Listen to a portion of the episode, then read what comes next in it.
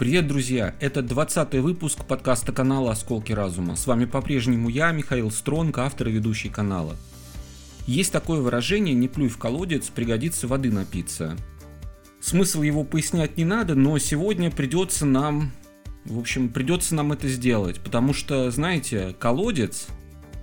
Такое ощущение, что кто-то уже его перестраивает, этот колодец, а вода там уже не совсем вода. И вот на этой ноте давайте начинать. Диктатура интернет-гигантов. Мир стремительно меняется. Глобальные могучие интернет-площадки почувствовали власть и пользуются ей без стеснения. Агрессивно, нагло, хладнокровно. Важной потребностью высокоцивилизованного человека является его стремление к реализации. Это и для всего общества полезно. Реализация творческого потенциала возможна в том числе путем доступа к аудитории через интернет. Но в современном интернет уже нет свободного доступа к широкой аудитории. Все движение информации проходит через узкие горлышки тех самых интернет-гигантов. И это прохождение строго контролируется. Интернет-гиганты, понимая и осознавая собственные возможности, то есть власть, этим пользуются. На определенном этапе интернет был свободной средой для распространения информации, общения и установления связей. Сейчас же все изменилось. Теперь недостаточно создать, как теперь выражаются, контент. Слово-то какое безликое. Недостаточно написать статью или снять видео. Теперь необходимо, помимо прочего, следовать тем правилам, которые устанавливают площадки, предоставляющие доступ к публике. А это уже куда сложнее. Количество требований и ограничений так велико, что разобраться человеку, а тем более творческому, во всем этом невозможно. Эти правила создаются людьми техническими, а не творческими, с совсем другим мышлением. И эти создаваемые фильтры препятствуют развитию творчества, и они постоянно изменяются. Примеров подобного огромное количество. Покупки лицензий на аудиокомпозиции недостаточно. Для их использования на каких-то площадках необходимо доказывать этой площадке, что у покупателя лицензии есть соответствующие права. Это выглядит странно, потому что именно для этих целей покупается лицензия, чтобы не доказывать и использовать. Это как если бы водитель автомобиля должен был бы каждому полицейскому доказывать наличие у него прав. О каком тогда вождении можно было бы говорить? Когда недостаточно удостоверения водительского и ты должен каким-то образом доказать. Недостаточно лицензии, ты должен как-то доказать. Как доказать? Теперь недостаточно разместить статью на какой-либо площадке. Она должна быть уникальной, например, или на других площадках должны быть ссылки на данную площадку. Это а почему? Это же реклама и создание релевантных ссылок.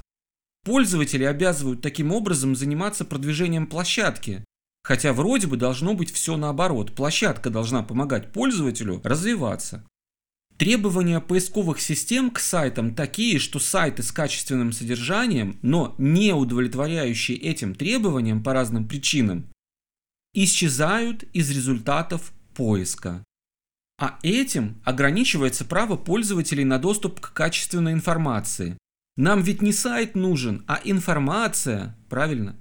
И в голову здесь приходит такая интересная аналогия. Знаете, нам же, например, не говорят, что эту книгу теперь читать не стоит, или мы ее вам не дадим, или не продадим, или там в библиотеке где-то не выдадим, потому что у нее обложка не так хорошо выглядит, как э, выглядела у новой книги. Вы не выкидываете книги, потому что у нее внешний вид испортился, или она выцвела. Но это же абсурд какой-то, честное слово.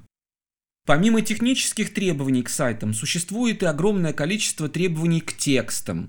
Но какие шедевры в области литературы или философии можно создать в интернет, если при их создании автор должен руководствоваться не собственными мыслями и соображениями, не слушать свой собственный мир, а должен думать о том, сколько словосочетаний из семантического ядра он использовал, насколько читабелен его текст с точки зрения поисковой системы и SEO. Друзья, но ведь это абсурд какой-то. Люди это не алгоритмы, люди это не программы. Нельзя пытаться, точнее сказать, пытаются сейчас, но так делать нельзя, вогнать людей в какие-то жесткие рамки, которые заданы программистами в соответствии с выстроенными этими программистами программами и алгоритмами. И навязать людям, чтобы они себя вели так, как будто бы они компьютерные программы, или как будто бы они это те сущности, которыми эти программы пытаются управлять. Все перевернулось с ног на голову. Нельзя забывать и о том, что обычно общество состоит из среднего большинства, из двух сторон условной прямой на графике. У него расположены два отклонения со знаком минус, там находятся маргиналы, и со знаком плюс, интеллектуалы. И оба этих отклонения не двигаются в фарватере большинства. Они, собственно, поэтому и отклонения. Интеллектуалы создают правила и ведут за собой общество. Они являются просвещенной элитой. Но как в эпоху интернета с диктатурой интернет-гигантов эта интеллектуальная элита может достигнуть общества, если их работы, скорее всего, не попадают в заданный фарватер? Ведь если они будут туда попадать, это уже будет признаком серости. Выходит, что ситуация представляет собой создаваемый, искусственно создаваемый тупик. Куда будет идти общество, лишенное влияния интеллектуалов? Скорее всего, вниз. Потому что маргинальность, как явление гораздо более простое, в большинстве своем гораздо более понятное. И при случайных флуктуациях среднего выбора большинством это самое большинство будет склоняться в сторону маргинализации. Ну, собственно, что мы и наблюдаем сейчас в реальности.